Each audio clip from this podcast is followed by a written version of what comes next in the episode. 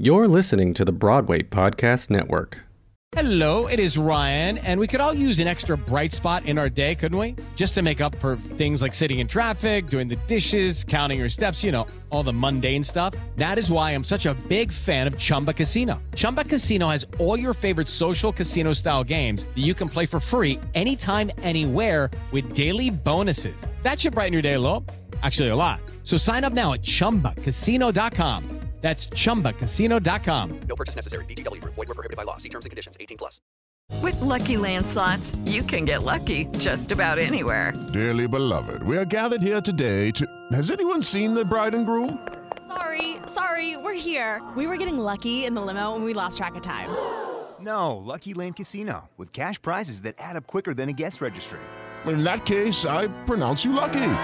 Play for free at LuckyLandSlots.com. Daily bonuses are waiting. No purchase necessary. Void where prohibited by law. 18 plus. Terms and conditions apply. See website for details.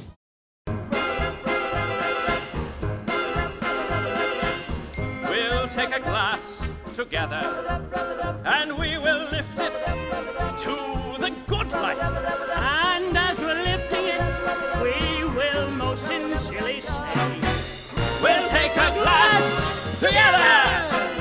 This is Equity One, Broadway's happy hour. Pour yourself a drink and join us as we chat about life, theater, and, everything in between. I'm Elliot Maddox. And I'm Caleb Dickey. Join us for your Equity One.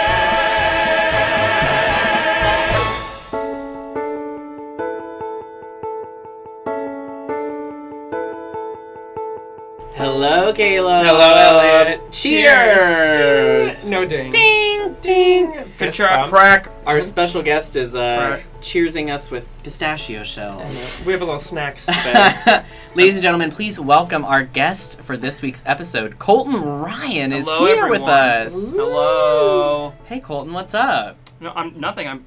I guess I have started the whole 30 now that you brought it up. You have really?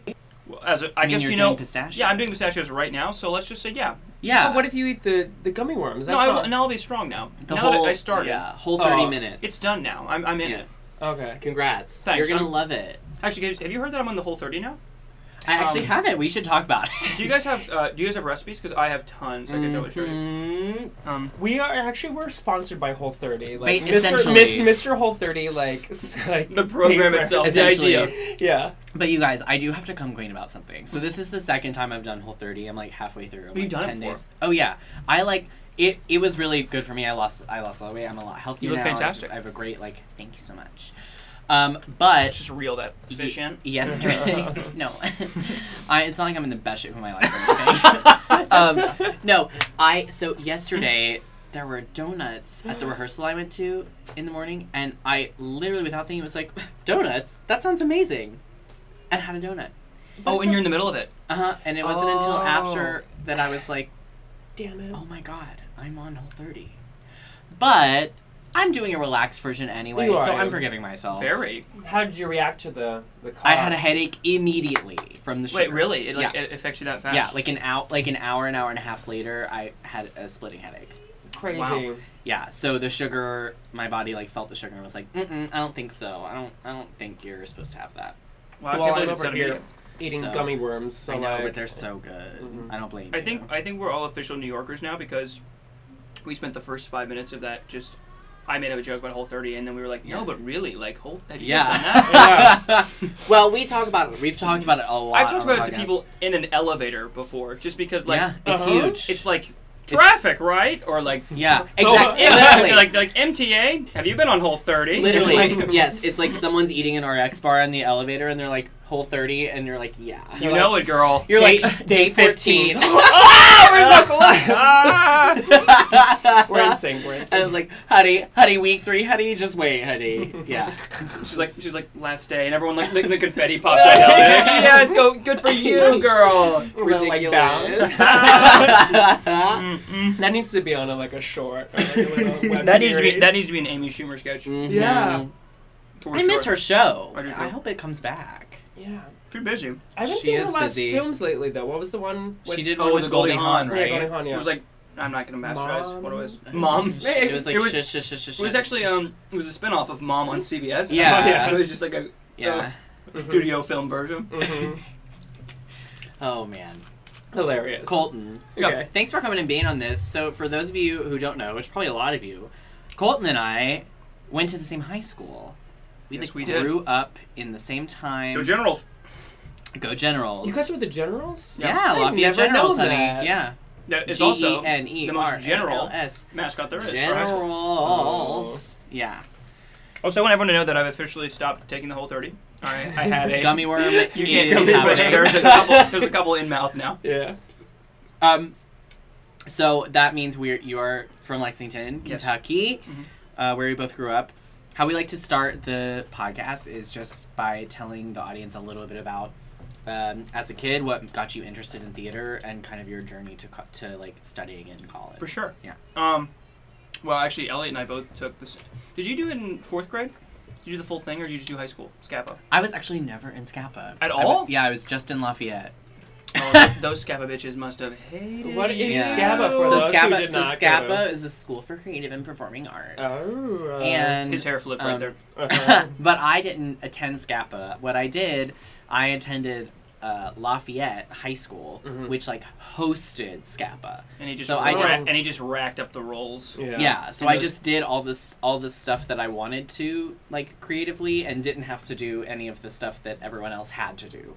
Oh man, Yeah, like System B. extra I didn't know that those and- kids were upset. Oh yeah, honey, I nailed it.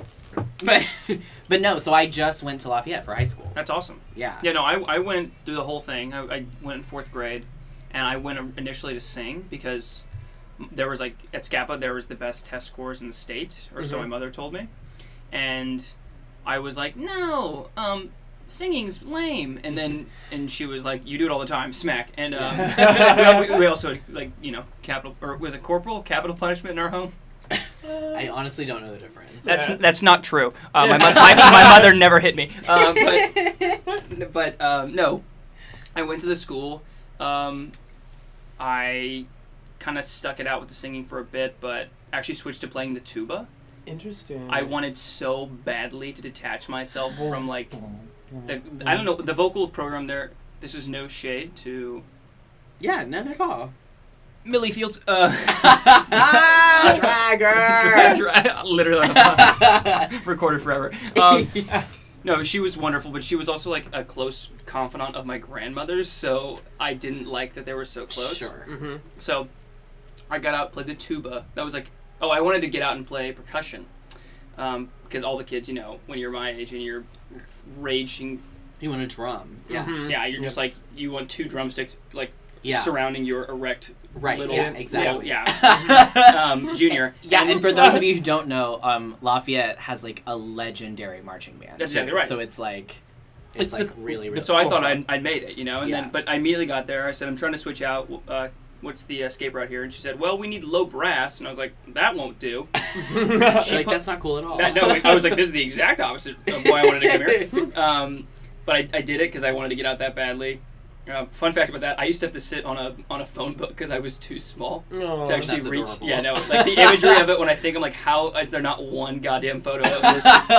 of, Were you the- first chair at least, or is there chairs in two Oh baby, I was first year all county three years running. Oh. Three years running, I held that title. Um, and no, but uh, I, eventually I found my way in the musicals there because you know the Mhm. school musicals were like, oh my god, I'm choking on a Whole gummy bear. 30. Choking. Oh my god, ever, please keep that He's in. so Don't edit that out. I, overwhelmed. like, Yeah, just- oh, never, never. I'm, I'm choking up for my own child. My yeah, we like to humanize everyone. Yeah.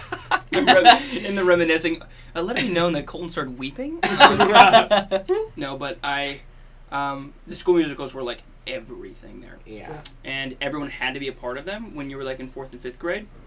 And I, I was in my first one as the coroner of Munchkin City in the fifth grade. Mm-hmm. And I remember that was the first time, without really knowing it, that was the first time I obsessed over anything. Like I would watch, sure. yeah, I'd watch that tape from the movie. I like watch the clip Yeah. over and over until I perfected the Swedish accent. And this is like rewinding to like do it right. Yeah, no, it's just like purely v- uh, VCR. Mhm. And so I I just kind of like realized how much I liked that. We would do the school musicals later on, and then also the more tragic part.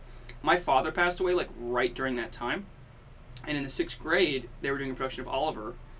I reached out right when that happened, and I was like, in that really, without me knowing it at that time, also, kind of kept me sane. Sure. It Uh-huh. kept me alive, really. Yeah. And like, um, quite honestly, and so going into high school, it was just like a no-brainer that I was going to keep kind of doing it, and it was all a hobby. It was all whatever, fun and games. Mhm. And did you do GSA? I never did GSA. Let's no. get let's get more um, let's get more exclusive here and keep I listeners know, out. I know. Like, I didn't do GSA because I just I wanted to go do um, the summer program at OCU. oh, totally. So I never I never auditioned. Well, that for was GSA. fortuitous. Yeah, I, I always knew I wanted to go there. Thank God you got in and everything. Well, because of Lin- because Lindy, you know, Totally. was my like mentor the whole way, so I Mhm. just always knew about OCU. So it was just kind of like in the Which cards. is funny, for you know, me. I never met her until college, until we Which is came crazy, back. I know yeah. it's insane because I feel like now it's just like a, I feel like they've adopted me into that. Well, family. yeah, they've they've kind of taken on all of those, all of these like Lexington.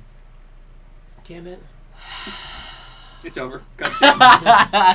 No, all of like the Lexington like kids that kind of went into this. Yeah. they've kind of like, you know, brought you know, taken them in Totally. as their own. Yeah. yeah, and they're and they're still sh- like, it, they had that like reunion a couple weeks ago or something. Yeah, yeah, Yeah, they were in Mhm. town. Yeah. Yeah, and they're just like they're so. Um, their hearts are so giving. They're just like Yeah. always trying to find the way to give back, as is like you know, l- literally. I feel like the inception of why the Lex happened in the first place. Uh-huh. Absolutely. So that it, it is so. This is a plug for them, by the way, Mhm. um, for Mhm. the Lex Theater Company. Oh yeah. and no, but seriously, I mean, they deserve all the credit and recognition in the world. Oh, story about how I got the blah blah blah. I was in high school, did GSA, which is called the Governor's School for the Arts. Um, not the Gay Straight Alliance, as many of my my college roommates and friends would always be like, "You were, you were." They were like, "You're good for you." Sure. like, when they were like, "Wow, so progressive Yes, in love Kentucky." that, Yeah, Uh, I think we did actually have one at Lafayette. Oh, for sure, we did. Yeah, Lafayette was very like definitely like a different ecosystem. Oh, for sure. Then the, the Young Democrats Club was like, yeah, was popping. It was lit. Yeah, like I think I was The like place a to be on a pioneer night. member of like our environmental club where we would gather every Friday and talk about like environmental issues. Like Yeah. it was Are you like serious? Yeah, it was like really lit. Good for you. Who was who taught earth space science because Oh, she oh, oh, she um, was the one that sponsored it. I can't remember. Her I can't name. remember either. Um, also, I think she changed at some point. Along, Yeah. But the other one was I I don't know if they had outdoors club at school I when was you were there. not in outdoors club. It's okay, you didn't miss much. It- but that was like the other banger of a club. Like you would, it was every day after school. There was a group of kids who would put out one of those slack lines between the two trees. And Oh do, my like, God, tightrope totally. walk. Yeah, Yeah, yeah. they'd run to their, they run to the, one of the kids' cars, like some beat up like Toyota Corolla. Oh yeah. Yeah. They would roll up a pearl of a joint, get high as all helps, and then try to balance on this slack line back and forth. And all of it was in preparation for the one trip of the year, which was this like massive ski trip. Which if, is, if you can imagine from being from Kentucky, is like yeah. it's like a three-hour drive north to a pure A powder fake- fake, like yeah, Yeah. a fake Yeah. skiing place. Like we had Mad perfect River Mountain. north. Yeah, Yeah, Mad it's called. River Mountain, Ohio, and it was just like tubing, and it was all fake. Are you kidding? all fake. I never heard of that one. Yeah, it was I, great. we went to it was Perfect North, Uh-huh, and there yeah. was uh, Mhm. Paoli. That was the other one. In, in, that was like a big tr- trip. If you took a trip to Paoli, is that right? I have no idea. Mhm. I've never I've never been one to like do any like winter sports. My I get nervous about my Oh, ankles. yeah. But I'm so excited for the Olympics. Oh, so Are they am starting this I. Friday or next Friday? Yes, Friday. Yes. Actually, I'm not positive. I feel like something starts tomorrow. There's some ice skating portion that starts Oh. tomorrow. Some preliminaries. Yeah, before the um, opening ceremony. Cool. I'm so excited. Oh, so am I. I Yeah. will live for that stuff. I can't wait to see Shaun White Oh yeah. making that comeback. He's still and he's still doing it. Oh yeah, and he says he's like I just read something this morning that he's gonna do it like in the he's like oh this is not the end either. wow. He's like I'm gonna win this time and then I'm gonna do it in I mean, good for him. Work. Twenty. yeah. No. No, 2022. 2022. Yeah, that's a long. Time. Oh my god, 2022. Could you imagine? Is a long time for me. How old is he? I don't know what I'm doing next month. Do you know what I'm saying? I Like, don't know what I'm doing know. like tomorrow. you know what I'm saying? Like I have no like I can't plan four years ahead, eight years ahead. That's ridiculous. It's not even that it's you're planning for four years. You are working every day Yeah. Yeah. towards that four year goal. Yeah. Oh my god, Like that's insane. I know. I It's mean, so cold. My lips are constantly chapped for four years. Just Yeah, like, uh, could you imagine? So, Shaun, it's like So I'm much actually not chapstick. competing this year. I wonder who is There's a lot of health related issues being um, my skincare. Yeah. I'm actually Exactly. right. I Like, I'm- wonder. I wonder who his like um who his like lip balm sponsor is. Could you? Oh. You know what I mean? Like If Carmex called me tomorrow and was like, "Can I gift you a sponsorship?" I'd be like, you're like I'm, I'd pass out and like go, I'd die right there. I'd be like, "Well, is that your chapstick of choice? I have a thing right here now." Oh my Oh, god, I'm amazing. Burt's Bees. I'm a Burt's Bees Are you really? too. Yeah. Yeah. I used to be, and then this is like, I'm gonna spread some like fake news right here, and I'm gonna Yeah, plug. Carmex, and because I don't know if this is true, I never looked it up, but someone told me one time that um, Carmex has these little like pieces of glass, like Yeah, like, yeah, yeah. micro micro. In the stuff in the wall. What's Yes. that? Yeah, the um, Fiberglass. Yeah, Fiberglass, fiberglass. yeah. Yeah, it's like but like microscopic versions, and so it's the whole thing is like other chapsticks are really just designed to make your lips chapped again. Right. So you're kind of stuck on the oh cycle. sure, Mhm. right. But Carmex is supposed to actually cut open your lips in this like mi- and microscopic cup cuts, and when it does, wow. it goes into the lip and actually gives it hydration and moisture. That's so bizarre. That's very Never very look that cool. up. Always believe that. Yeah. I actually I heard I that a didn't long go to time school ago. for yeah. science. Nerd. Yeah. Back to school. I ain't no nerd. So you so you obviously got more serious about it in high school. Yes. It's very it's very competitive kind of at at Lafayette. Like Mhm. there's lots of people that are involved in the arts. So But it's not as when I heard about other col- kids it's not experiences. it's not necessarily cutthroat. Like you know what I mean, but but I do feel like, you know, there's like there's definitely like people who are more serious about it and For sure. and that you it's competitive in a healthy way. Yeah, Like, I thought it, I I actually think back now in retrospect when I look at um, my friends who come up from others. You know, everyone loves their back right, or, right. or don't, but most people love the way they grew up or Yeah. their background. And, Mhm. and when I think back on it, I it feels like the perfect little jewel because it was Yeah. just it it was this theater hub in what is essentially the middle of nowhere. Or by that I mean like Lexington is such a conundrum anyway because it's it's not Louisville, it's not like a massive city, but it's also still a city. Yeah. Mhm. Like there are things going on there. Yeah.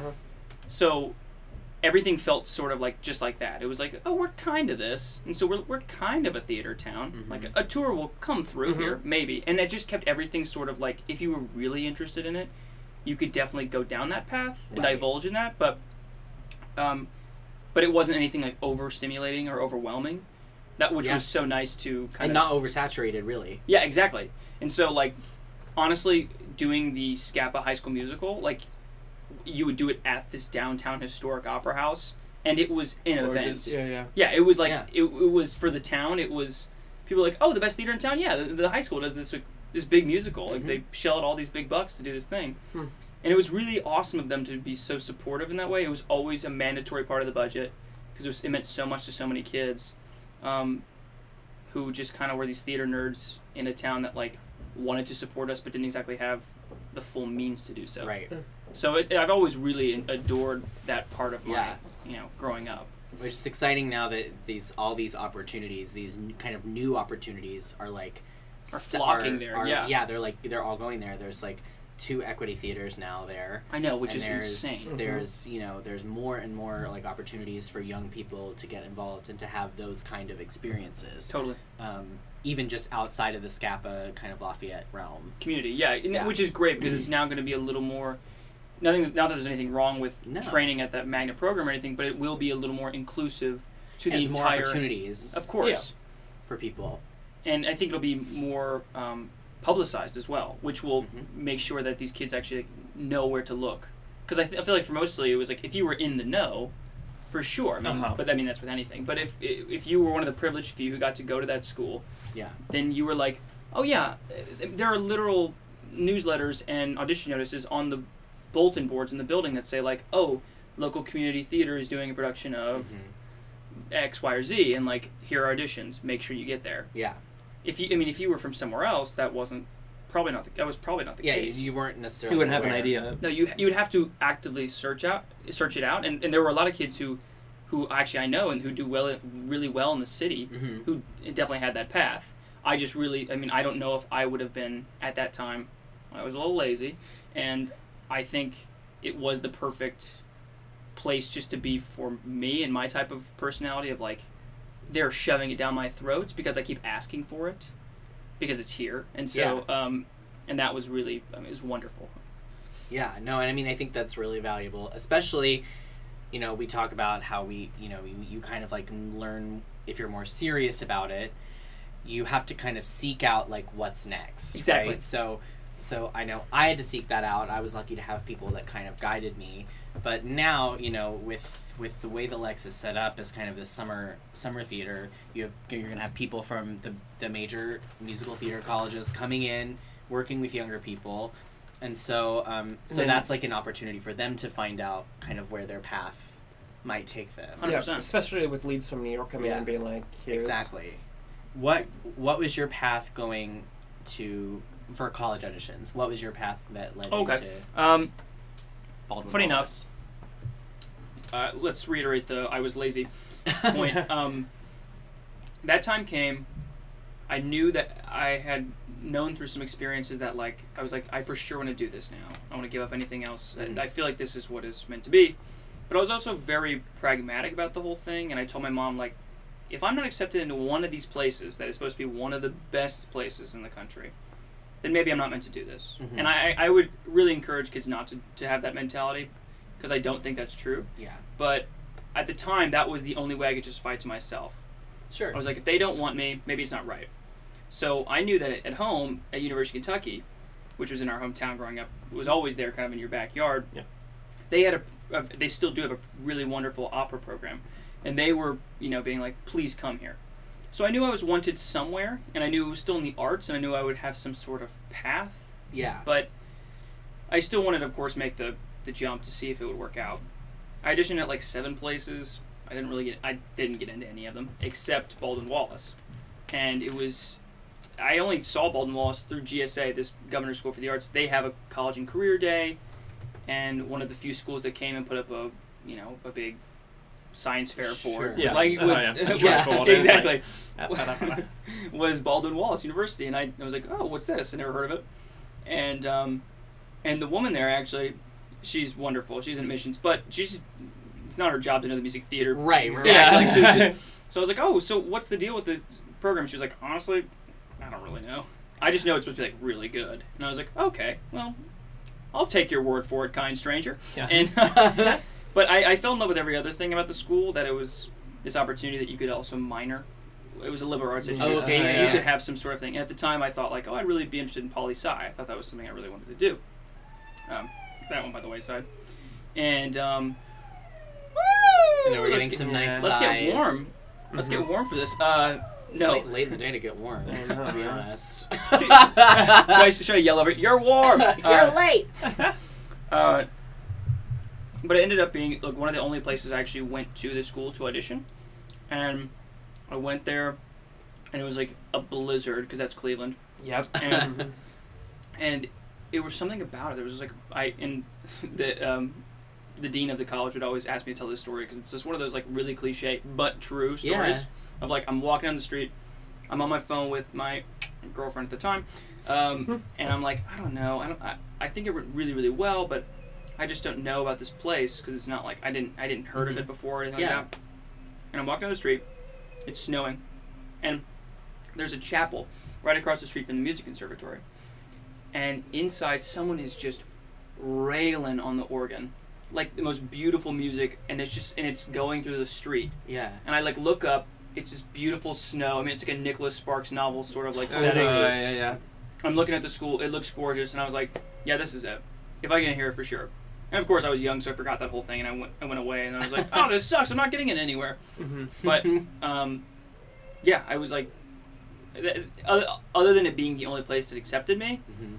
I was very lucky that I was just, and I always say this to other kids, like, the right thing will choose you. Yes. Mhm, Definitely. Yeah, the, the right path will always be, um, in a sort of, when you put your heart out there for the arts, like, it is such a big decision on their end, more more so than even ours, because it feels like it's like, well, it is. It is the biggest decision of your life thus far. Yeah.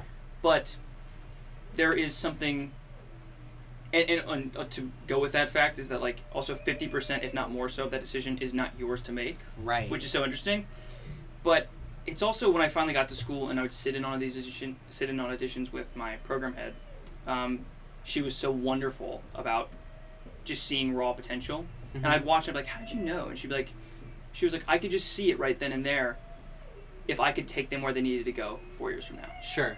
because it's such a big responsibility. I mean, it's a, like they don't want to fail as much as Right, Yeah. exactly. Yeah. At the end of the day, like they they also like take a leap in you know because they're they're putting their name on, they're putting your name next to you for forever, really. Mm-hmm. Truly, no, You yeah. know?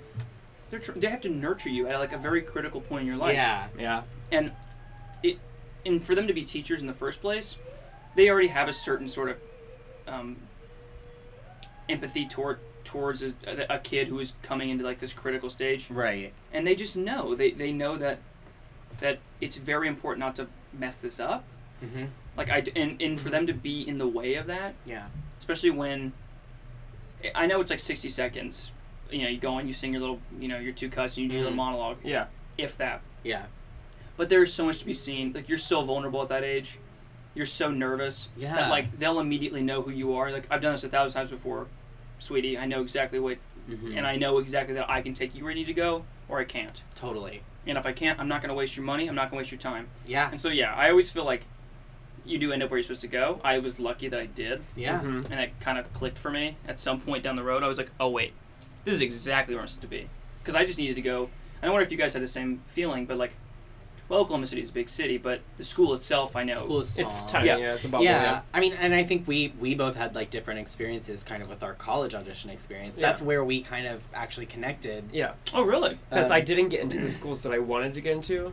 And we'd met before at a dance competition. I was like, Elliot, I didn't get into my schools. Like, what should I do? And I I told him I said "You- I think you would be a great fit at OCU because the dance program is theatrically oriented, like whatever. Mhm. And then I was like, you should see if you can audition. Still, it was late at that time. Yeah, it was probably like April. It was late. And so I did like a video audition, and then I went, flew out to Oklahoma City, and then I just knew right then I was like, Yeah. this is where I want to be. Yeah, yeah, and I I just knew I knew a long time, you know, and that's lucky. But then it kind of it, that kind of like backfired in a way because by the time college auditions came around and it was time to make the decision, I felt like I had known about OCU and that it was like where I was supposed to be for like two or three years. So at that point, I was like, it almost felt like I was like settling for somewhere. Do you know what I mean? Oh, like, yeah, Oh, you were like trying for something that you yeah, it wasn't like necessarily like hugely exciting to me because I already felt like really comfortable about it. Yeah, and, and, it probably and it probably was also your yeah peers and your family were also like, oh yeah, Elliot, we knew you were gonna go there. exactly. Yeah, so oh, it, yeah. kind of like it kind of like for a while didn't feel like big, and I was like, am I am I just going there because I've always like thought I was gonna go there? But it was totally right. And, for sure. And that's so tough though. Like that is half the battle, especially as one of us actor kids. Is like yeah. all your friends are going to you- you're all going to the graduation party. and Yeah. everyone's like, Yeah. Dartmouth. Oh my God, you're a genius! and like, and they come up and you're like, where are you going? And I'm like, oh, Baldwin Wallace University. And they're like, Where's Oh. that? well, it's not even like Cool, it- there is like a bit of that, but there's also like a just a look of like, are you sure you want to do this? Yeah. There's a lot like, of that. yeah. I know. And you're like, uh, You're oh like, yeah, but but But you believe it. I mean, like in your heart, you're like, you're like, ouch, they're totally right. Like because you're just so impressionable. yeah. Yeah. It hurts so bad. But you're also, I think, at that point, you're also you're impressionable, yes, but you're also like, um, like grown enough to kind of know, like, seriously, especially in the arts. Like, if, if it's something that's impacted you and it's something that you want to continue, For with, sure. you absolutely know. Oh, 100 At that percent. point. I mean, I went. I You told know. yeah, like I no exactly. Right, And your but- core is like And that's diff- That's also different than than most people's experiences because most people go to college and kind of figure it out from there, Mhm. and so they go to like a good school, or you know what I mean, 100%. or Yeah. but we go like specifically like this is what I want to do. So that's like a that's a bigger decision Yep. to like decide I want to do this, so I have to go he- to do this there, Mhm. as opposed to just like well I'm gonna go major in English and Yeah. then figure it out from there. For sure. You know, it's just a bigger leap. Well, we're also lucky that it's so niche because there is some like the way to determine a school's value is so arbitrary to begin with. Right. But like we're fortunate because it is such a, like a a concentrated focus. Mhm. There is so much, con- especially now. There's so much content out there that lets you know exactly. Who's um, coming in and out of it, the Yeah, school. I know the I know the entire past five years alumni. I know the productions they did from like I know everything about these Totally. ten Yeah. programs, or twenty or fifty, and like, wi- whereas if you're some genius, you know, baccalaureate student, Yeah. and you're like, oh, well, I'm gonna be an engineer one day. I think like a civil one, civil engineer, and like. and I heard that I should go to Michigan because it's one of the best public universities in the nation. Yeah. Or North Carolina, mm-hmm. or or I might go Ivy, and then you get there and find out that the only program at the entire university that's lacking is the School of It's the one- Engineering. yeah. Like yeah, because there's just no way to really Right. know. Yeah. Because it, it's all coming from them. The, all the Yeah. information's coming out of these universities, and it's all because like that that dollar price is just going up and up because Ugh. it's, It's so so much. yeah because the because the only way to determine that value is the the how small you get the number of accept acceptance. Right. Yeah. You know, Like That, how like, exclusive it is. oh, we let in only like five percent of our. Oh, we only let in two percent of our Oh, these days, yeah. applicants. Mm-hmm. So, yeah, no, I mean, we're at least fortunate in that sense. I also had a really wonderful teacher in college once, a jazz professor who taught, um, who came in and gave a guest lecture for an entrepreneurship course, Mm-hmm. and said like, he was like, "You kids are so fucking lucky. You don't even know it." And we were like, "What?" And everyone's like sitting there in like their baggy sweatpants and Yeah, like Uh-huh. and they're like Over it. Sanka coffee, like they couldn't even afford the real kind, and they're like, "What?" And they splash it on. I'm like, "Get out of here!" um, no, but he was like, he was like, all of your friends went to like that one college that their parents told them they should go to. Yeah. They all went. They did this experience. They're going to become a lawyer, a, a doctor. They want all these these staple jobs that don't exactly exist anymore in uh, in the you know job climate. And you're all going to walk out of school, and you have already prepared to suffer and to fail. It is Yeah. exactly. It's in your DNA. It's why you became an artist, and they are not ready for that. Mm-hmm. And so, like, just like from a psychological standpoint, you're so lucky in the sense that you Yeah. just know what's coming, and even and so that you know, even if it is fine and dandy, even if you find some sort of success, like, you still will know where that came from. Right. Whereas other people are gonna go, uh, uh, uh, wait, I don't have the job, I don't Mhm. have that, or I, I'm not gonna make this much money this Right. first year. Yeah. Uh huh. Like, I, that resonated with Yeah. me so much. Of like, oh, I never thought that about some of my friends who, who I just always assume like, oh, well, yeah, you're gonna be some sort of Yeah. tech but- startup, you know, billionaire. But you know. now everyone is like every job market is so saturated. Exactly. You know, there's no jobs for everyone. So you know, we at least know that that's the reality, and we're ready for it, and we're willing to like know that we have to maybe work put it on the line. or like Yeah. put, put ourselves on the line, or you know, eat ramen. I'm putting myself on your line. Yeah, Zach. um, which I think brings us to he did it. He did it. It had to be there once. Which I think brings us to what we're going to talk about next is obviously like, um, you know, we kind of prepare ourselves for this this suffering, this kind of like new world that we step into. Mhm. Um, h- however, you stepped into it a little bit differently yes. than most. Very Um, skewed. Yeah, Very uh-huh. skewed. Before even you had finished College. college. Mhm. So kind of talk about, kind of talk about that. Okay. And um, yeah, talk about it, and then Yeah. we'll we'll throw questions around. So I was in a little musical called Dear Evan Hansen. What? And Did um, you guys win a Tony or something? that mega hit. that one, and um, yeah, I mean, it was a long, it's a longer story, but the short version is like I was finishing up my senior year. I'd already been kind of in contact with this agent, and I'd already been in contact with Tara Rubin's office, and um, and they're looking for you know, kids who look 16, are, convincingly weird and can sing really high, Mm-hmm. and they're like, "Oh, Colton," um, and well, long story short, they like sort of were running out of options. I think it was coming to they were going into the theater, and they still had not found someone uh, to cover Ben at that time, and I was like. In college, I was doing like My Fair Lady. I was doing West Side Story at school, and they were Yeah. like, and I got the call, and they were like, "Yeah, they're just looking for like future replacements. So like, take your time with it." And then like, um, I was like, "Okay." I mean, I'm doing senior year, so yeah, sure. Yeah. mm-hmm. Three weeks later, I get another call. They're asking like, "What's the soonest you could be here if this were to happen?" Mm-hmm. And I was like, "Well, that sounds good." You're like literally tomorrow. I was, I, yeah, I was like, I was like, I would have been here three weeks ago. Yeah, right. Um, this isn't on me. And so, I put on the tape that night. I came in the city like that next Monday. I think that was like a Wednesday. Uh huh. we popped champagne that day. I mean, it was like, and then I was, I had to move. fast. Yeah, it was crazy, and I had to. I mean, that day on that Monday, I walked in, not really knowing exactly what it would be like, but I walked in being, in it was Michael Greif, Mm-hmm. Benji, and Justin, You Mhm. know, Wow. you know when it's the last day. Yeah, no, I mean, well, I knew it was it was just weird because there's only three of us there, Mhm. and um, they were really nice guys, but they both were from, from I can't remember where from, but um, they both told me they were like, oh yeah, um, I'm I'm actually like I'm just an actor. I don't really sing, and I was like, have Oh, you wow. heard this score? I, I How did they make it that far? No, they were. I mean, this is what Oh. Ta- they were. They were really trying to Like, branch out as far as possible. reach. And actually, it's funny because they had beautiful voices. I mean, you heard Yeah. through the door, and I was like, oh, I, I get it. I totally get it. But like, this, you know, you know the saying. It's like Yeah, it and requires a certain sort of Yeah, I'm- yeah. I mean, technique really. It, it's just like it's hard. It's Mhm. really hard. It's not really the singing. It's it's the screaming and the and The well, and endurance the, of and a the, show. Well, Yeah, and it's yeah, the it's context. It's like it's like yeah, you can sing this song, you know, probably in your in your practice room, but can you do like but doing it while in the context of the show, like Yeah. in the moments in the show, like with the the intensity of the the piece. the Totally. piece is like a different story. Hundred percent. And so I just knew it was funny. Like the whole thing was like, I was like, what's going on here? Yeah. And yeah, I went in.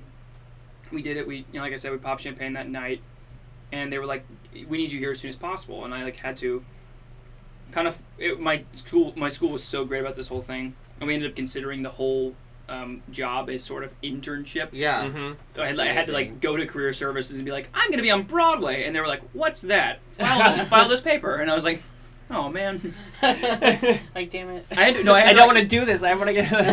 I had to like, explain to them because they were like, "Is that like a big thing?" And I was like, "No, I mean, yeah, um, you know, kind of like what I've been working Yes. for. it's sort of like you know the dream of my life, but you know, um, actually, it was it was just really funny of like how that." There was a whole thing too. You have to have a sort of on-campus supervisor and an off-campus supervisor. Uh-huh. My on-campus, of course, is my program head, and my off-campus at the time, I put down my name of my stage manager because I didn't know what to do. and they were like, "Oh, great! You didn't put in a phone number or a contact for her. Um, can you please can you send one back?" And I said, "Oh God!" Like I, I knew that it'd be Mhm. it would be hell if all of a sudden one day in the middle of rehearsal or middle of text she gets a Sure. call being like, "Who is this?" And they're like, "Oh, we're from the Career Services Department right, at right, right, Walls right. University." So I was like, "You know what? There's actually an agent who um, sort of oversees the whole production." Um, would it be possible to put him, him down? And of course, this is not, as we know, Right, not, not- even remotely possible. Not true. Yeah. Right. And they were like, they were like, sure thing, send it on over. And so I did. And like a couple times, he had to call over and be like, yeah, um, he's doing great. He's lots of work. He's doing it all. And they were like, great, which is good to know. Check in. Uh, Hilarious. it wa- the whole thing was really funny and crazy. We like lived like nomads for like three months just to figure it Yeah. out. But mm-hmm. of course, it was all worth it. But um, yeah, the whole the whole experience was like I kind of.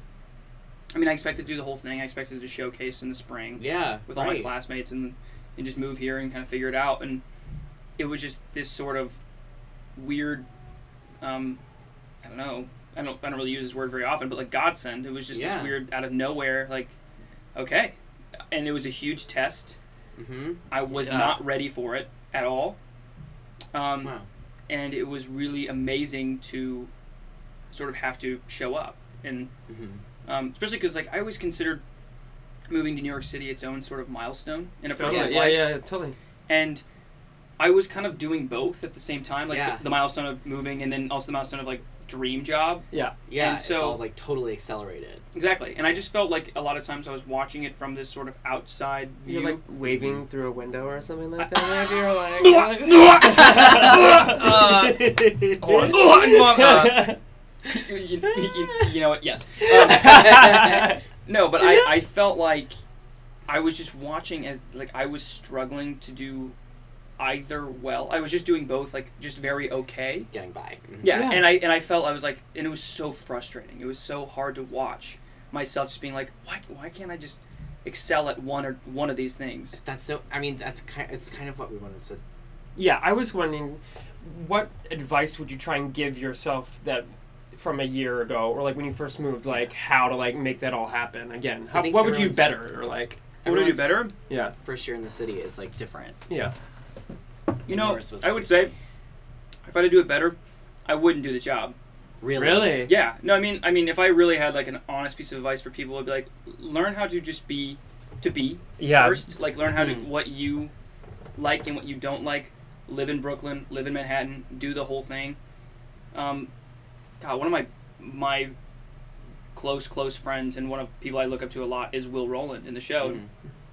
and um, he he's making his Broadway debut with the show, Mhm. and he was 29 if I'm not mistaken. Um, when he when he actually made his Broadway debut with it, and he's just like he is the epitome of a professional and a pro, and like he just kind of gets the theater before time. Mhm. He, he has all of his shit always ready. He's always on top of. Um, I mean, he'd always say the, the funniest things of being like, "Did you read the call board today?" And I was like, "No." and he was like, "Why didn't you? It's your duty as an actor in this building." Uh, like you know, and Oh, he'd always be like, "He'd be like, did you did you did you drink a bottle of water today? It's important to hydrate. It's the best thing you can do for your health." And I'd be like, and it's funny because he just a jokester all the Uh-huh. time. Yeah.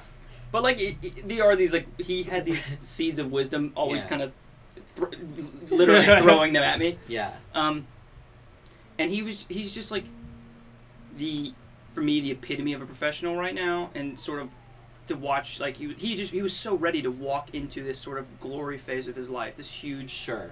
Cool. you know in, into fame and success, and like and. I mean, I was just a standby. I mean, there was not, there wasn't sort of this like I was a part of this cultural phenomenon of a piece, but like Mhm. I was definitely not on the, the face of it, you know. And so I was I was lucky enough in that regard that I was just kind of seeing the um, the outside of it, Mhm. Um, always looking in, and um, They'll- it's, it's, it's literally never gonna end.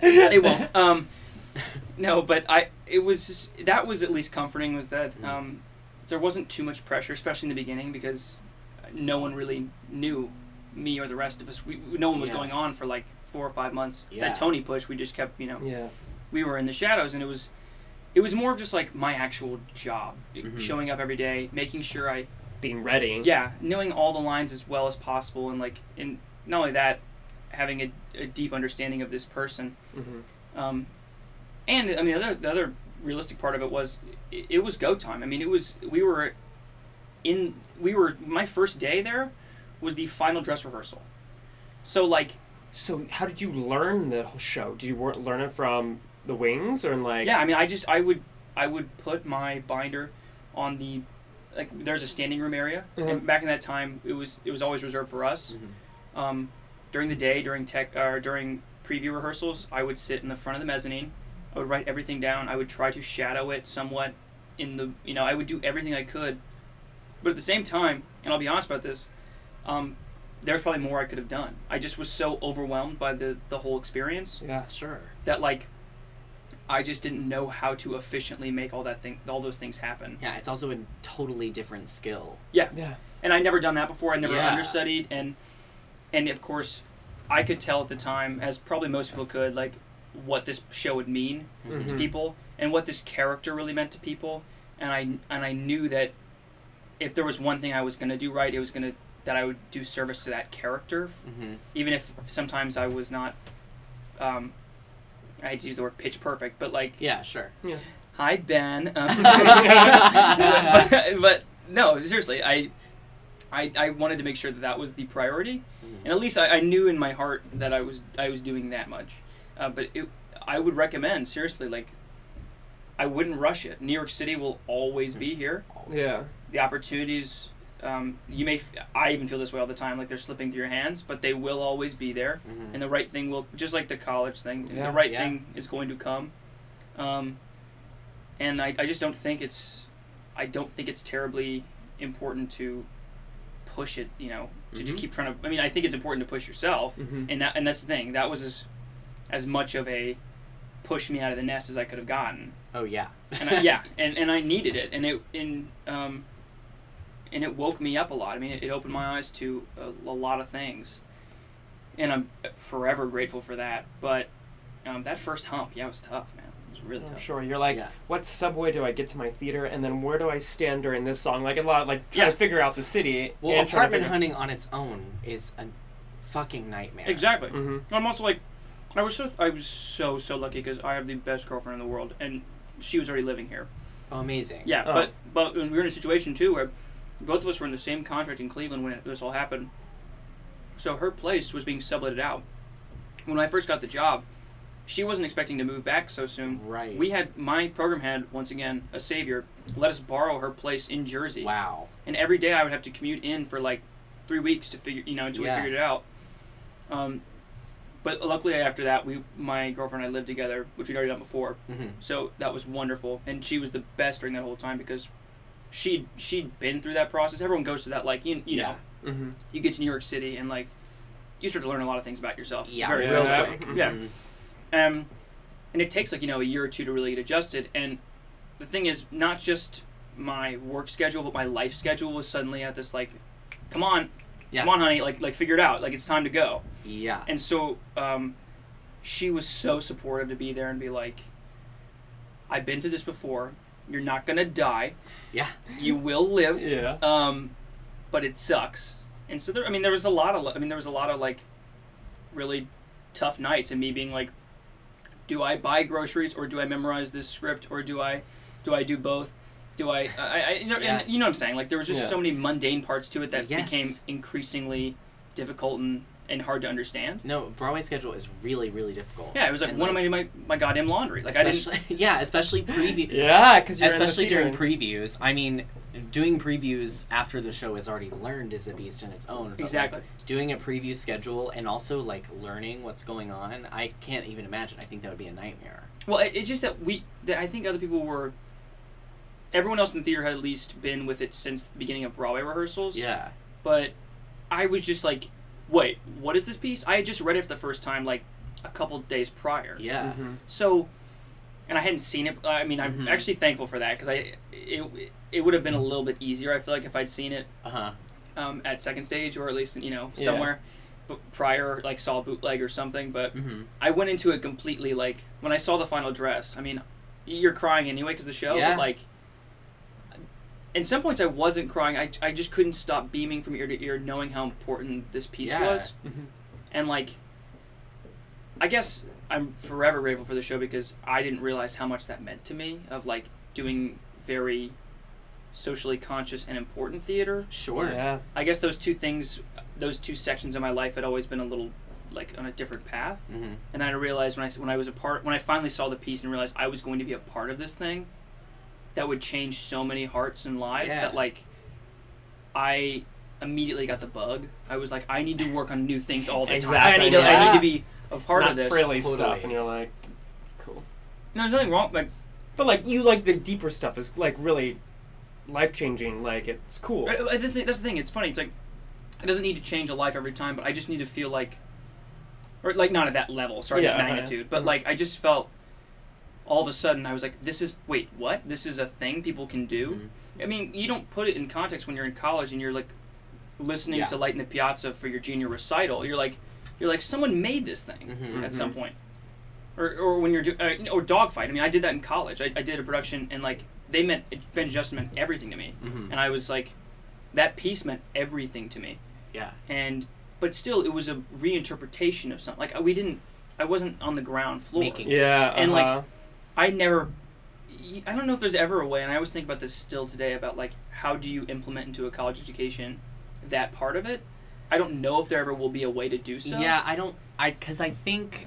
Well, there's. I mean, there's always that. You know, I think colleges should probably do more new works, but it's also to a point where like you have to kind of cross a certain threshold as an like adult person Yeah. yeah. to realize those things and and i think that But you don't know yourself fully. yeah i just I think that like yeah. i think that you have to you have to step out of the educational environment to really realize those things about yourself like to 100%. realize like what's most important to you what um what things excite you the most What does what does my goddamn voice sound like?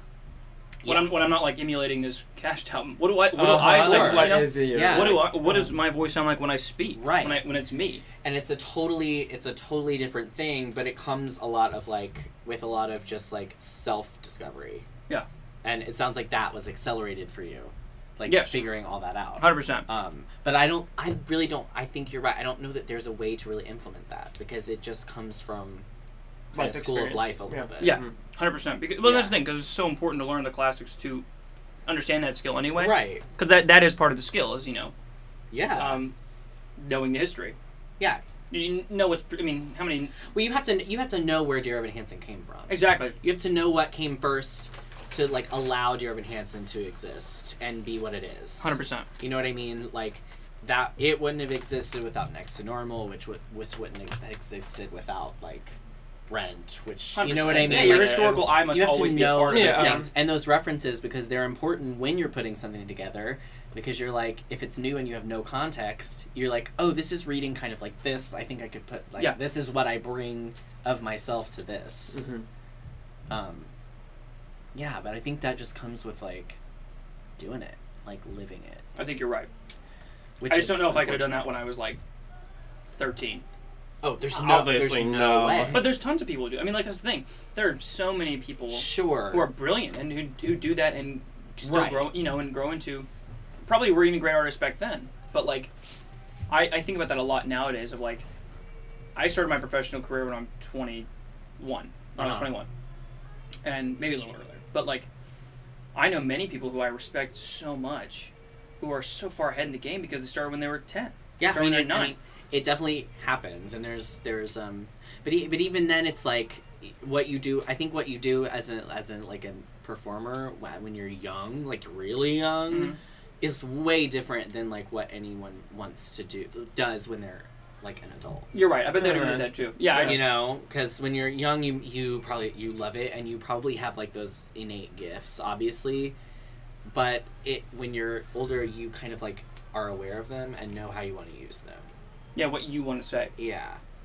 Makes a lot of sense. And then you probably you have probably laid the groundwork to be able to do that. start to say those things. Yeah, to start to say things you want to say. right, and to not just um, go where. Lucky Land Casino asking people what's the weirdest place you've gotten lucky? Lucky? In line at the deli, I guess? Aha, in my dentist's office. More than once, actually. Do I have to say? Yes, you do. In the car before my kids' PTA meeting. Really? Yes. Excuse me, what's the weirdest place you've gotten lucky? I never win and tell. Well, there you have it. You can get lucky anywhere playing at LuckyLandSlots.com. Play for free right now. Are you feeling lucky? No purchase necessary. Void where prohibited by law. 18 plus. Terms and conditions apply. See website for details. Step into the world of power, loyalty, and luck. I'm gonna make him an offer he can't refuse. With family, cannolis, and spins mean everything. Now, you wanna get mixed up in the family business. Introducing The Godfather at ChumbaCasino.com. Test your luck in the shadowy world of The Godfather slot. Someday, I will call upon you to do a service for me. Play The Godfather now at ChumbaCasino.com. Welcome to the family. No purchase necessary. VGW Group. Void where prohibited by law. 18 plus. Terms and conditions apply. Wherever there's work. 100%. Yeah. Um, what was it like prepping for the first time you went on? Oh my god, that was a four month prep. Um, do you mean like the day of? Yeah, the day of like the one. Yeah. It was this like bizarrely romantic with like a capital R kind of day. I mean, like it was.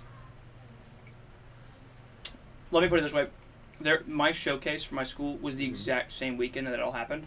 Oh wow. Yeah. So all my friends, my best friends in the world, who I hadn't seen in like four months, and I was missing so terribly. Yeah. They were in town finally like that weekend. I just seen them the night before, on a Saturday night, and on Sunday morning I got a call while we were at the alumni brunch because I'd had a like a heads up like this might Mhm. happen tomorrow, but I got the call while I'm I'm literally listening to previous alumni talk about like their advice to us, and it's always so valuable and stuff. And I'm Mhm. like sitting there trying to take it in, thinking what what this what this means to me because it's so it's very it's just different. Yeah. You know? Yeah. Uh-huh. but yet it meant so much still to me. I got that call, and I and all my friends were like, "Shut the fuck up," you know, and we all like all of a sudden start running from the Laurie Beechman Theater, you know, four Yeah. blocks away to Yeah. the, you know to the music box, and they're all with like pitchforks in hand, like Yeah. against I the. need a ticket. They're like, "Give us the fucking ticket!" Yeah. we got like like twenty of them, That's amazing. That's and cool. it was. I mean, it was just. It was also like it was so nice because there wasn't a lot of time. There was. I mean, there was a lot of time to focus on myself, but there also wasn't. Not enough, not enough time to like overthink. Yeah, there was Yeah. a lot of like, I knew I needed to prepare. I knew I needed to warm up all these things. I needed to, to get in the right space. But I also knew that I was getting a thousand texts a minute going like, hey, so we just got two more tickets and we have like five people who were like discussing of who should get them. Mm-hmm. And it was also terrible because they'd be like, "Who do you prioritize?" And you're like, I was "I don't care." And I was like, like- "Please like- don't put me in this position right now." Yeah, oh my god, like the worst. like oh my god, I got my friends out there doing like Thunderdome, and like who gets the tickets? One goes in. Oh my god. Two goes in, one goes out. Like I just didn't know what to do, and um, and so it was really calming and in this way of like I had to just kind of go, all right, I'm gonna leave it to my mom and my girlfriend. I was like, I'm leaving it to you. Um, now that there's only an hour left, it's done. Yeah. I'm turning this off, and then I sort of had this thought of like, I felt there was something about the part that made me feel when I was rehearsing it, I'd feel so weak, and like, I, um, felt so like that, that's the word for it, weak. I just like we'd rehearse it and rehearse it, and sometimes I just couldn't get through it, and it was so perplexing to me. I was like, "There's some I I don't know what it means, but I, I sometimes I can't hit these moments the right way, or I'm Mhm. trying to I'm trying to interpret these things, and it's just not working." And I felt I just felt a certain way, and I was so scared, and and I just kind of laid on the ground, and I remembered that. So, do you guys remember Kyle Jean Baptiste? Yeah. Mm-hmm. Yeah. Um, He, the actor from Les Mis who passed away. Yeah. he was a very very close friend of mine and i remembered that the imperial was right next door Mm-hmm. and i was think because i was trying to think of like how he did it how he was so strong because he played valjean i mean like Yeah. the first time he went on i couldn't imagine Sure. and i felt it was probably a similar feeling and so i just i was kind of like asking out to the universe like i was trying to put out put it out there being like if you're there please just like give me the wings today and i went out there for waving and the song started and like i'm not a very spiritual person at all Mhm. but the whole thing was already crazy because like the we open Yeah. the laptop and my friends and family like Yeah. scream for you know a whole minute Mhm. and a half and then we're doing um, waving starts and that's really part of partly one of the moments that i always felt weakest and i was so scared and and i just felt like I, all of a sudden i left my body and i and i could f- i just felt like these presences who've gone on to you know who've Mhm. gone on Mhm. in my life i just felt all of them sort of like especially kyle Mm-hmm. there and i felt their voices and it was not me at all Wow. it was very it was very bizarre and i don't actually describe a lot of that stuff so it was very hard for me to accept but Uh-huh. i could not believe what was happening and um yeah i mean so that's how i kind of tried to get there and i had a lot of help i think in the sort of Yeah. in the spiritual sense but but uh, yeah i mean it was and then of- like oh, it was also weird because like that day was the we were um, celebrating his life through the uh, inauguration of the foundation in his name. We were having this Mhm. huge Mhm. fundraiser, and so the, everyone was there knowing the whole me being in the show that day was not part of the schedule Yeah. at all. Yeah. And I, luckily it wasn't afterwards. Like we didn't have some big party. We went there and we just like yeah. we had drinks there and sort of had this really nice kind of quaint night Mm-hmm. with each other. And they had all to get ready for the showcase. I mean, it was like we could celebrate Yeah, for a bit, but they had to do their thing and yeah. it was really it was just like the perfect day i mean i would, I would never be able to like that will probably be one of the best days of my life still you know when i'm 60 I mean, totally. So, Like, Yeah. yeah That that sounds like really, like you said, truly like out of a novel. yeah it, i mean it was overwhelming it was Yeah. like and i you know a lot of it could just be like my own perception of it and trying to take it whatever where it needed to be but Mhm. like it was it, it just was so eerie the whole thing Mm-hmm. um yeah i mean I, I still talk about it all this time with my friends and family about it because it just Mhm. was so it gives me the heebie-jeebies you know what i mean Yeah. In a good way, you're like, ooh. Like, ooh, Weird. um, well, we want to kind of like bring up something and to kind of like switch from like the am- amazing spiritual experiences that um, s a lot of people that that aren't in the theater don't really understand what um, like understudies or standbys Oh, like totally. the skill that it is. Should Um, we do a vocabulary? And so, of a sure. yeah. Okay, so um, great. Yeah. So Colton, we have a um, we have a segment on our show where we Hmm. explain to um, our lovely Midwestern listeners or people who have no idea what theater is, what we're talk what the fuck we're talking about. oh Yeah. my god i love so that um, so here's vocabulous. Wait, what did they say? Please explain. It's vocabulous, baby. Okay, so we're gonna have we're gonna explain what understudies and standbys are. We have him explain it? Yeah. Yeah. So Colton, have at it. Tell us what a standby does. Um, standby is someone who is a part of the cast, um, but because there are no sort of ensemble tracks or other tracks to um, that are on stage with the principal players, a standby uh, stays in the off-stage cast. We call it someone who's in the wings, who knows the part, um, who can step in as in, as we know if we don't know understudies, but someone who steps in for the role when the person who's playing the role is sick or injured or emergency or anything like that. So yeah, So it's similar to a swing, in that it's someone that's off stage, ready to go on and um, and take over someone's track while they might be out. Yes. Um, and uh, it's similar to an understudy in that it's someone who knows a role in the show, but um, understudies are usually in the ensemble of the show, so they have their own show to do at night, and then um, on the side they have to know another person. Which I couldn't even imagine that. Oh my god. Yeah, it's it's uh, It's fun. It's fun. So that's vocabulary for this week. But um, um, so a lot of people don't know that. If they haven't listened to the podcast, they Yeah. definitely don't know. Yep. Um, and uh, oft times in a show, especially where uh, an actor playing a lead role is getting a lot of acclaim and people are you know flocking to the theater to hear what everyone's talking about. Um, if they get a little slip in their program, sometimes they're not Oh the most man. yeah. Um, but you've kind of had some like nice, um, well, specifically like the Sports Illustrated, re- like Oh my god, that shout out, which is kind of like that was like my so like random. little league dream come true. I'm like Peter King, you know. But it's interesting, like, because that's a whole nother aspect of of coming in and like stepping into a role. Yeah. is kind of audience um, expectation, especially Audience with, exhale is what you mean. Yeah. especially with the show. Like a oh like god. especially with a show like Dear Evan Hansen, because everyone's talking about Ben. yeah. he's the alien, which is true. Yeah, it's like yeah, you want to see it. Hmm. Well, I- how? But you, it seems like, especially in the, the things I've seen, that you you got you got like the the credit that that uh, really the offstage like understudies standbys deserve. Dream for you. Yeah. But um, tell us about that. I mean, how does that affect? Does that come into your mind at all? Like, do you have to like Yeah, yeah, when it- block that out? What What's that like? I'll say it again. I mean, this probably just sounds like a broken record. I was very lucky. Mhm. I I came into the show worrying about that immediately, just Mhm. knowing th- what what I was riding on the heels of. Sure. And when I saw it the first time, I went, "Oh fuck!" And like I just knew, like, I, like, I, I knew it was gonna be tough, and I knew what Ben deserved to have and what he was going to get and what he's now reaping the Mhm. benefit of, and Mhm.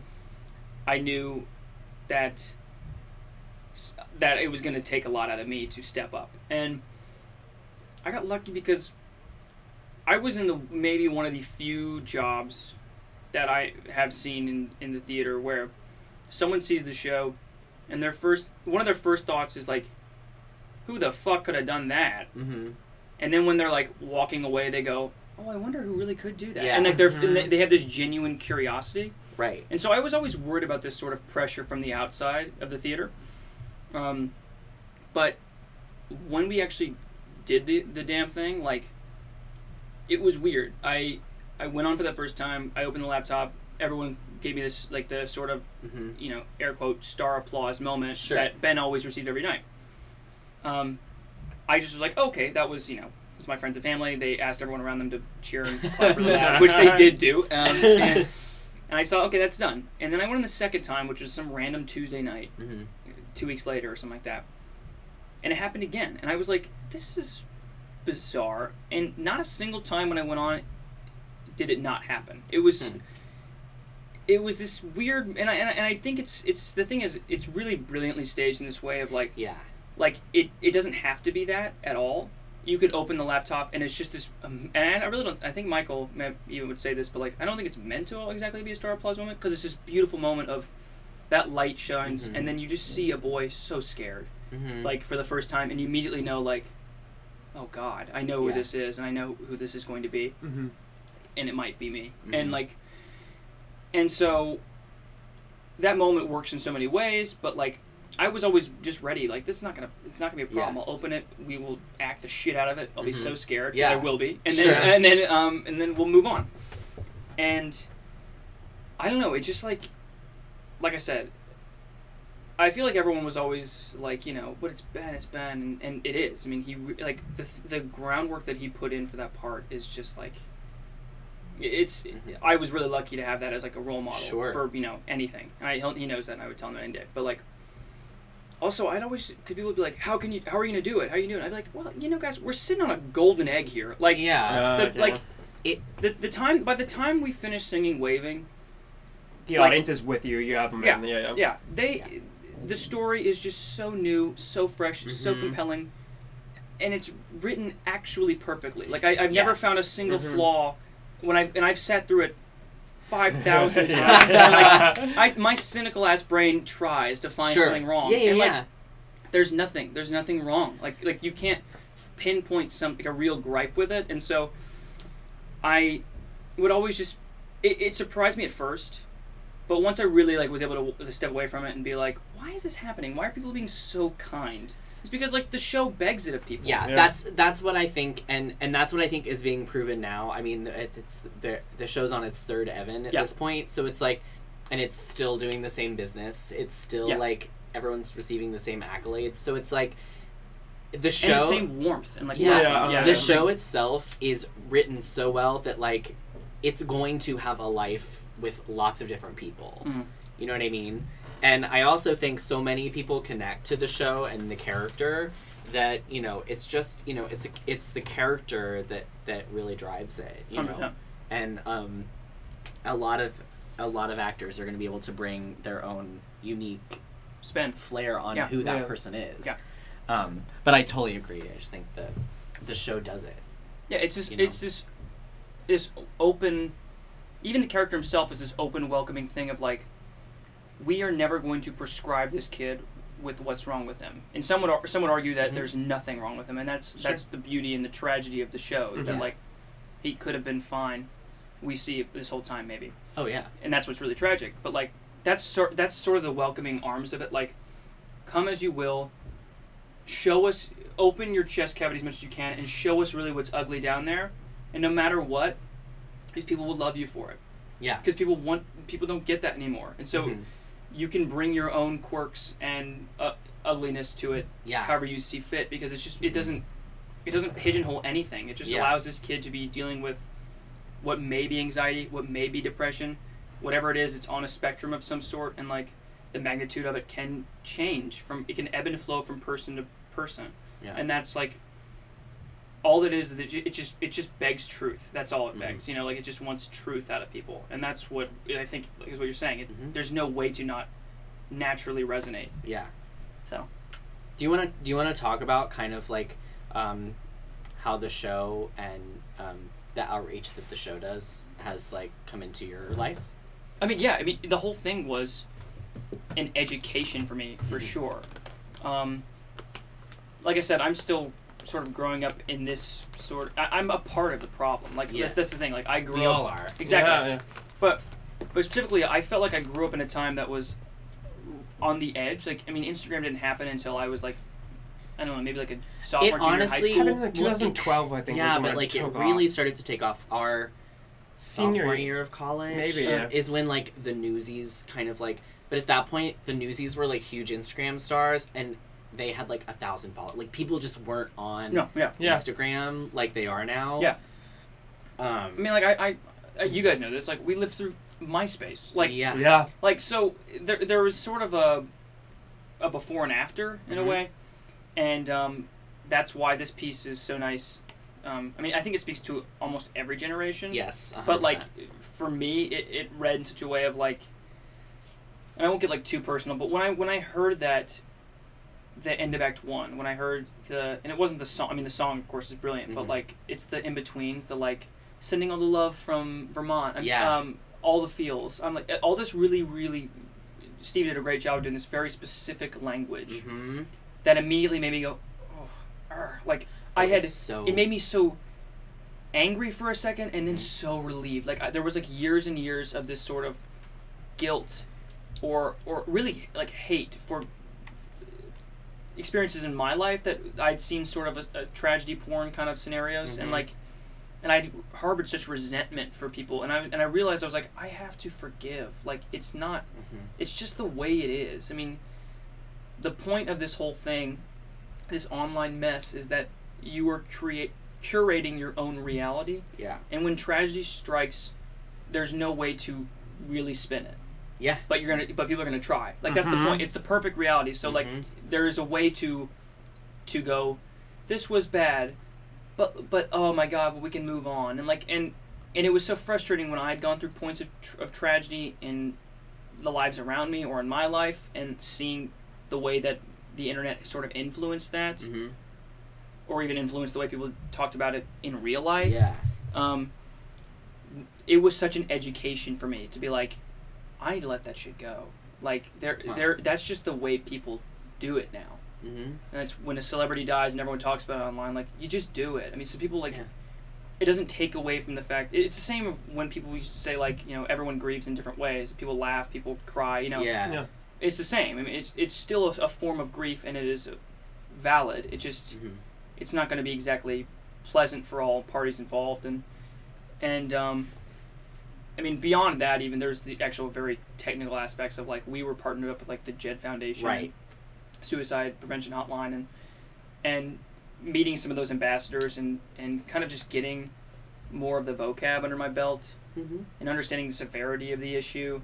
Um, I, I could never like I, I, could, I could never repay them for that Right. because I just I wasn't aware I, I mean I was lucky enough that it didn't really happen at my high school there wasn't sort there was no Yeah. big you know tragedy or accident uh, or not so acc- you know you know what I Right. mean and Uh-huh. so like there was I was a little bit shielded away from that and Mhm.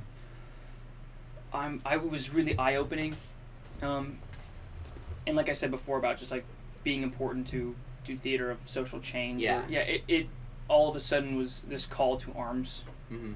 um, in my heart of like, oh, this this makes sense to me. Yeah. Oh, this makes me feel like I'm I'm, I'm doing this for the right reason. And, and not that there's any other you know wrong reason. It's just No, for right. me, it felt like it was like Totally. Oh, okay, I get it now. Um, so yeah, that's kind of where it, it took me. That's amazing. I mean, and I think that's really that's that obviously has like um, been a part of your kind of accelerated journey with Mhm. this thing is that um, those things being put in your life were part of your your own school of life and, and Exactly. figuring out what's important to to Colton the person and not just um, Colton Ryan Totally. equity member. You know what I mean? For sure. and, and- and as you can imagine, like the show opened a lot of other doors too, and I was able to sit in or be a part of other things that like also I was like, oh my god, there's a wh- like I thought I had a a piece out of this issue. Um, I don't, or Mhm. or or the idea was that like I would see something. No, I wouldn't. I, I was working on a piece at, at some point that was, um, that I mean it was just a, a, a topic about race relations in America, Mhm. and I guess up to that point I was like, oh, I, I have the answer. I'm like a Mhm. I'm a woke liberal kid who's on the internet. Like I get Yeah, it. yeah, yeah. I, I, I get it. I know it. And then like, and I just heard it from so many different sides because that's what's awesome about good Yeah. theater. Mhm. And I was like, it made me a lot of it. It made me existentially, you know, Mhm. depressed every day. I'd wake up when I was working that piece, being like, there is no answer. Um, and- yeah, totally. but but I, w- I mean I wouldn't have had that education if it wasn't for Yeah. Hansen. I wouldn't have been a part of that opportunity. I wouldn't have been other other opportunities that just like that is giving me this sort of school of life yeah. scenario that I would not have had otherwise. And so I'm very very grateful and thankful for that. I'm, I'm so grateful for it. On that note, we're gonna move to stupid stuff. Yeah. Stupid stuff. Yeah. Mhm, Bring on the stupid stuff. Bring on the stupid stuff. We're out of gummy worms. No! That's, that's stupid. Okay, so um, Colton, as you may know, my love of show merchandise has gone back a long time. Wore it in high school. Have worn No it ever since. Way. So today, uh, I have a segment on the show called Merch Madness. I review show shirts against each other in a versus format, and uh, I declare a winner. And Do, do wait. Do we get to? you can give feedback. Okay. It's a rating. Today is a is a flashback to my high school resume. Thank God. So this is Merch Madness.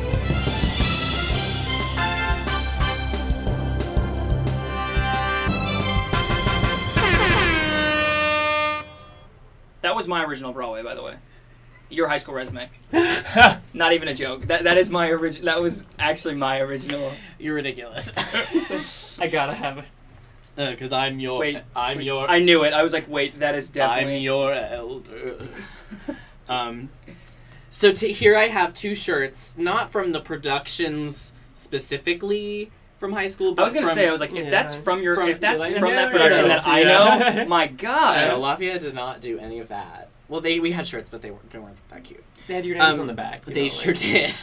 Um, so I have my shirts from shows that I had the leads in in high school.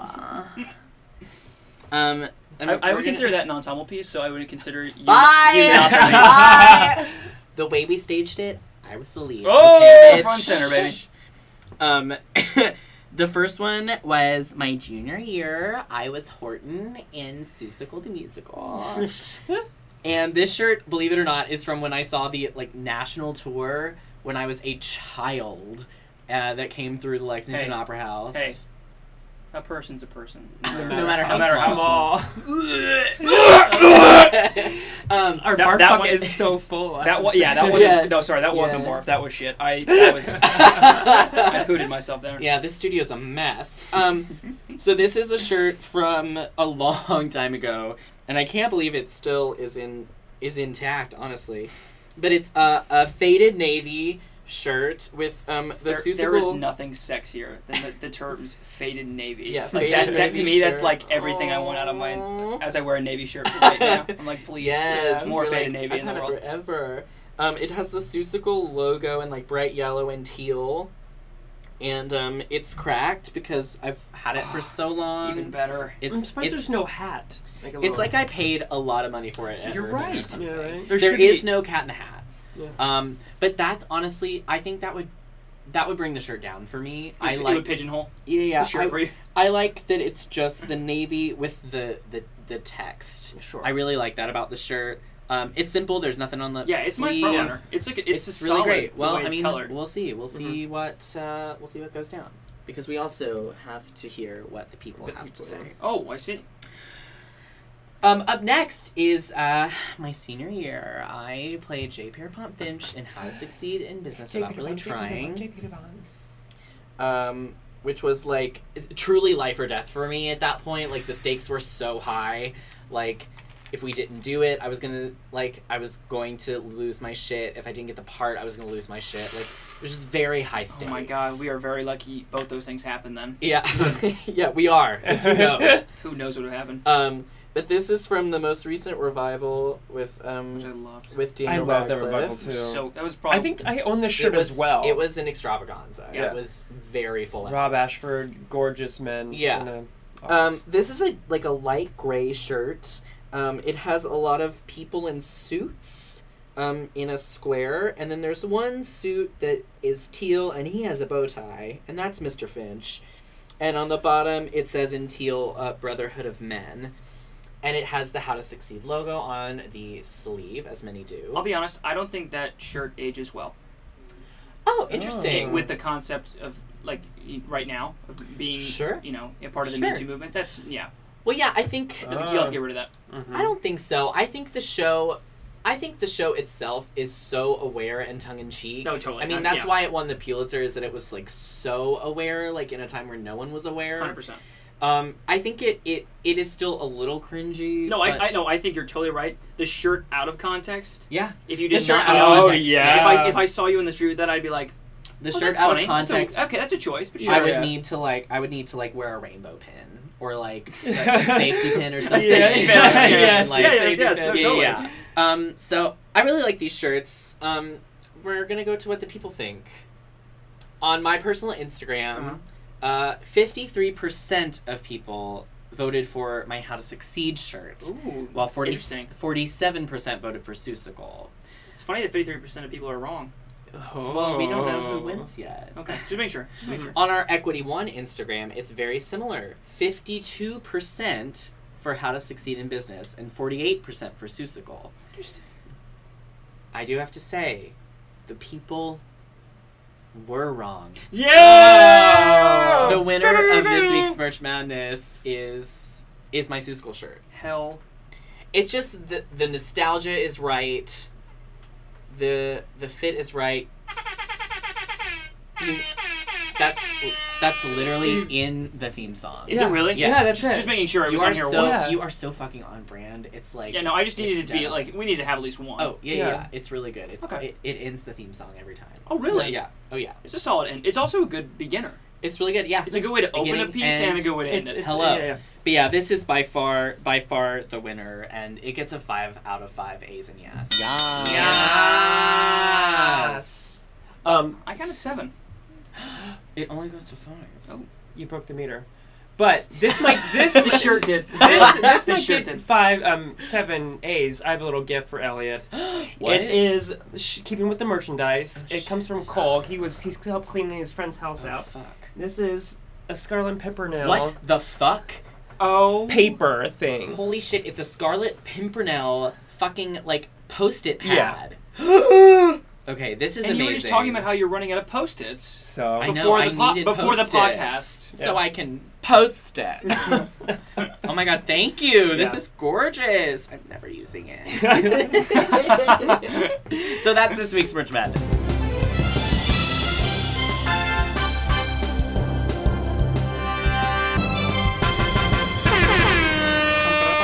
All right, we're sticking with silly stuff. Okay. So I just have a couple like rapid fire questions Oh, for you. You just Yeah, get sure. the first thing Yeah. that pops in your head. Sometimes Let's you get, a, can. fr- let's get a Freudian slip in here. Cool. Here we go. Okay, ready? Most used emojis. Uh, uh, the poop. How do you curb a cold? Hot toddy. Oh, okay. Nice. What bourbon? Buffalo Trace, come on. Oh my god, that's Yes. really interesting. That is not even in my top five. My, my uncle works there. Best, Oh. best bourbon. It's not in your top five. Reevaluate. Let's keep going. Sorry. Um, someone who really. Oh, I wrote that really bad. someone who you really want to work with. You too. Nice.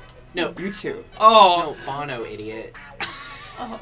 No, I met you two, but What? now- now- actually, actually, actually, you know, before the Grammys, U2 would have been up there. Yeah, sure. After the Grammys, Not so much. they may they may hear this. Who knows? Yeah. I just didn't like the way that when they were presenting on stage, he Bono said like me and oh no, he said the Edge. What do you think? And I was like, wait, what? No, you just call him Edge. you don't have to say the Edge every time You're you like they address don't him. they don't hang out enough. Yeah, he's like the Edge. What do you think? And I was like, that that's not a casual way. Keep going. Okay. Rant over. Oh, but thank you. I can't wait to work with you. TV show that you have to binge right now. I just finished Parks and Rec for the seventh time, so that one. Yeah. Nice. Solid. I, I, will cry. S- there's six points in the show that I cry every time. Uh, top three book suggestions. Oh, my favorite of all time, Prayer for Owen Meany, anything John Irving for sure. Okay. Um, right now I'm reading Hillbilly Elegy to be a good Kentuckian and like a really woke individual, but um, I have opinions about that. So, um, what's my third one? Oh God, um, the Game of Thrones series for sure.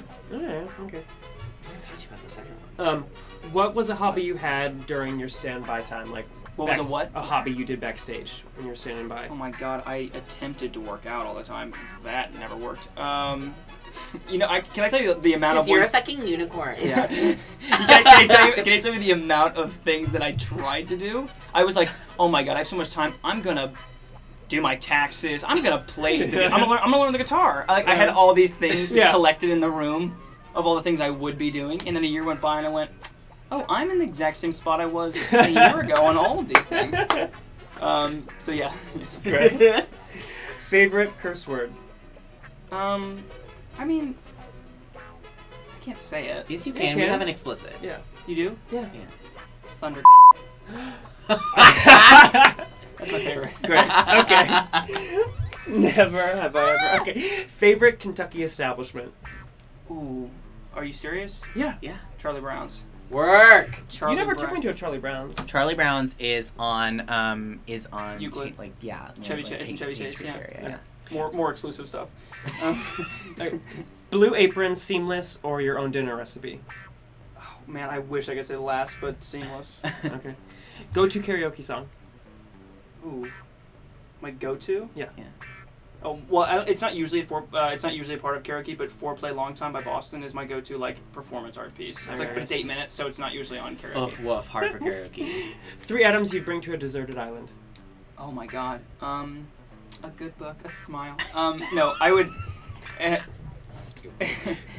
I'd bring a router. Um, I'd bring my PS4, and I'd probably bring my girlfriend Adrian. Yeah. Yeah. Yeah, And Adrian, then- Adrian, you get to come. Yeah. sure. Last question. Um, favorite like this is a. Wait, I didn't bring a TV. Yeah. You. You only get three. What would I have done? Oh God. Sorry, Adrian, you're out. TV. um, what was the last Said one? things. not Like a crazy said like I can't believe this is my job moment. Oh God. Um, who was the coolest person I ever met? There was a couple. Like there was like I met Spielberg. Oh wow. I met like Reese Witherspoon, who I'd Mhm. seen you know Legally Blonde with my mom and Yeah, sister like hello. forty thousand times, and I love her.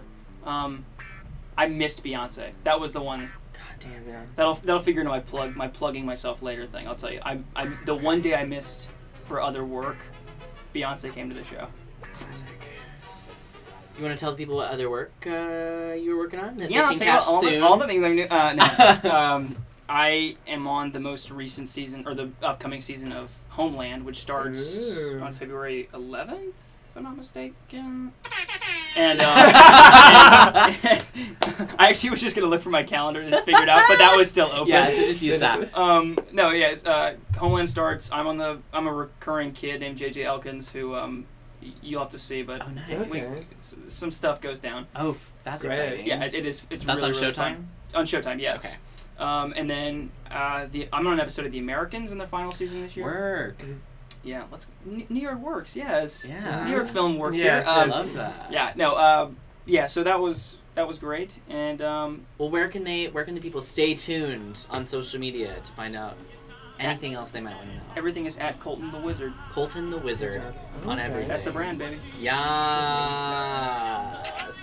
You can, of course, find our show on Instagram and Facebook at Equity One Podcast. And you can find us on Twitter at equity1 underscore. And please email us at Equity One Podcast at gmail.com. Elliot, where can we find you at? You can find me at Elliot Maddox on everything. Caleb? You can find me at Caleb Dickey on everything. All right. Until next time, guys. Cheers. Do you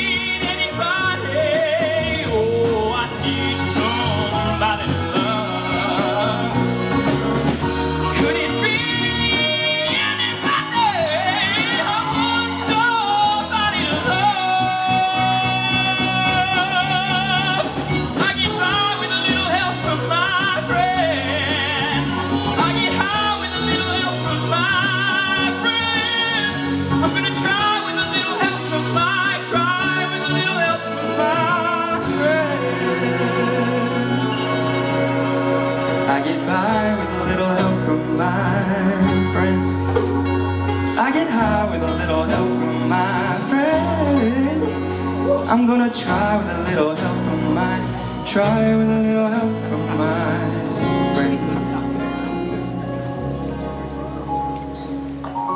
What would you do if I sang out of tune? Would you stand up and walk out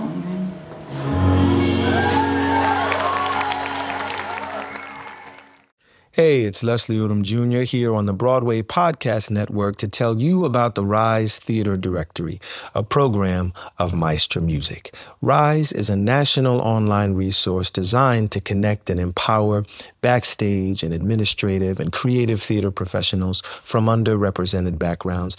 If you work or aspire to work in the theater community, this can help you find your next project. And if you hire theater professionals, search the Rise Theater Directory to find your next team.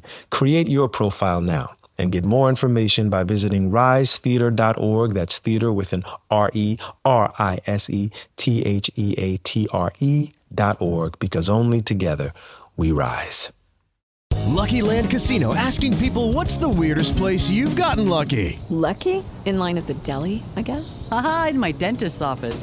More than once, actually. Do I have to say? Yes, you do. In the car before my kids' PTA meeting. Really? Yes. Excuse me, what's the weirdest place you've gotten lucky? I never win and tell. Well, there you have it. You can get lucky anywhere playing at LuckyLandSlots.com. Play for free right now. Are you feeling lucky? No purchase necessary. Void where prohibited by law. 18 plus. Terms and conditions apply. See website for details.